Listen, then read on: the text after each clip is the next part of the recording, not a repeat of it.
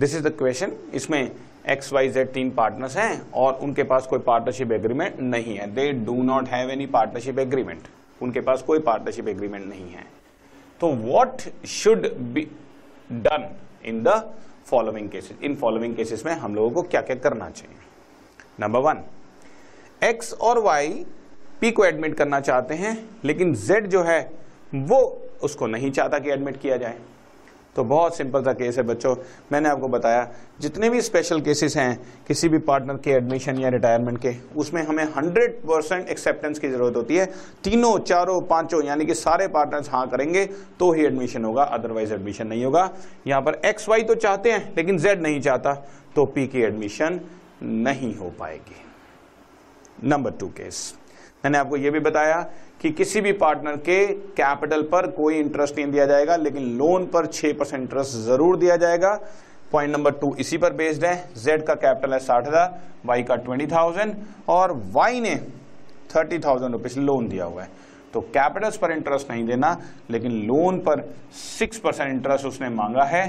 तो बच्चों six percent interest ज़रूर दिया जाएगा, क्योंकि वो इंटरेस्ट ऑन लोन है।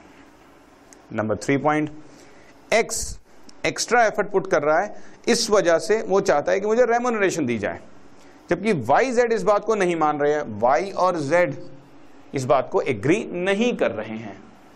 उस केस में आपके पास, उस केस में आपके पास बेसिकली कोई भी सैलरी देने का कोई भी प्रोविज़न नहीं है। कोई भी प्रोविज़न आपको नहीं है। मतलब एक्स मांग रहा है वाई जेड नहीं मांग रहे, देना चाहते तो सैलरी नहीं दी जाएगी। सिंपल सी बात है। ज्वाइंट लाइफ पॉलिसी वाला पॉइंट अभी आप छोड़ दें, क्योंकि आपके कोर्स में से कट चुका है। Next point wants that loan given by him to the firm should have interest at the rate of ten percent per annum so X क्या कहता है कि मुझे 10 परसेंट इंटरेस्ट लोन दिया जाए, लेकिन 10 परसेंट इंटरेस्ट देने का हमारे यहाँ पे कोई प्रोविज़न ही नहीं है। सिर्फ़ 6 परसेंट सिर्फ़ इंटरेस्ट ऑन लोन दिया जाएगा। और वाई ने अपनी पर्सनल कार दी हुई है फर्म को, और वो कहता है कि उसके बारे में कुछ एग्रीमेंट नहीं है रिगार्डिंग द चार्जेस ठीक है?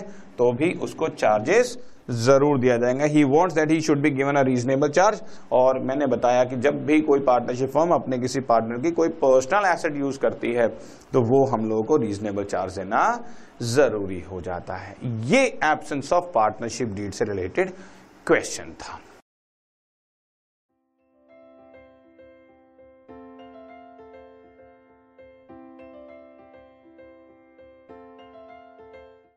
This podcast is brought you by Hub Hopper शिक्षा अभियान अगर आपको ये पॉडकास्ट पसंद आया तो प्लीज़ लाइक शेयर और सब्सक्राइब करें और वीडियो क्लासेस के लिए शिक्षा अभियान के यूट्यूब चैनल पर जाएँ।